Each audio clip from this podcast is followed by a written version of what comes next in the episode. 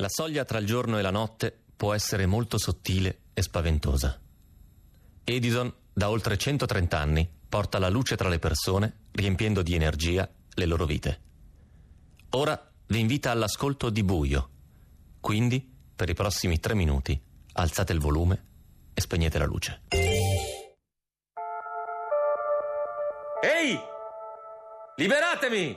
Basta con questa tortura, non sopporto più questo buio! Fatemi uscire! Vi ho mostrato quello che cercavate, adesso basta! E poi perché io? Eh? Davvero pensate che sia il solo ad averlo? Beh, non è così.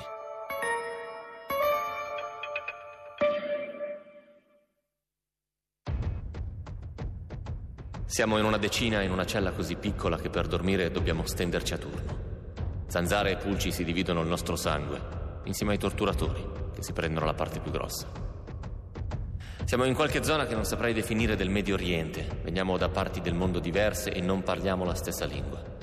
Ci siamo trovati a combattere dallo stesso lato per questioni di soldi, alleanze e convenienze, la guerra, insomma. Ci tengono chiusi qui dentro perché devono essere convinti che abbiamo delle informazioni. Funziona così. Vengono a prenderne uno al giorno, lo prelevano la mattina e lo riportano alla sera. L'inferno è in una stanza qui accanto. Vogliono che sentiamo le urla. Il primo è tornato cieco da un occhio, il secondo è impazzito. Da quando è qui non fa altro che borbottare qualcosa tra sé e sé, forse una preghiera, forse una maledizione, forse entrambe le cose. Uno a gesti ha provato a raccontare che cosa gli hanno fatto e che cosa succede in quella stanza, ma lo abbiamo fatto smettere. Poi una mattina si apre la porta. Entrano i soliti due, uno col mitra e l'altro con delle catene. È lui che sceglie chi deve andare con loro. Ci guarda uno a uno, sembra fare una conta mentale. Poi sorride con un ghigno da squalo e indica uno in un angolo. È un orientale. È piccolo con una cicatrice su un sopracciglio. L'ho notato subito, ma non so nemmeno io perché, ho l'impressione che sia stato reciproco. Urlando gli intimano di alzarsi, lo mettono in catene e intanto noto una cosa. Fa qualcosa di strano, familiare. Chiude gli occhi, li riapre e da quel momento diventa quieto. Si lascia portare fuori senza porre resistenza. E per tutto il giorno, dalla stanza accanto, non arriva un solo urlo, soltanto il ringhio rabbioso del torturatore.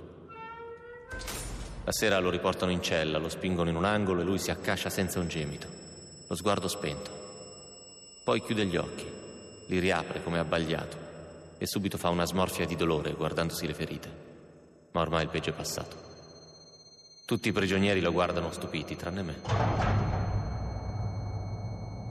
Non sono da solo. Ho aspettato il mio turno sapendo che avrei avuto anch'io la mia via di uscita, ma non è andata così. Due giorni dopo ci hanno liberato mi portassero fuori da qui, ora, potrei sopportare tutto, anche le torture. Ma questo buio no. Mi sta divorando. In alcuni momenti ho quasi la sensazione di non esistere più, di essere solo una voce.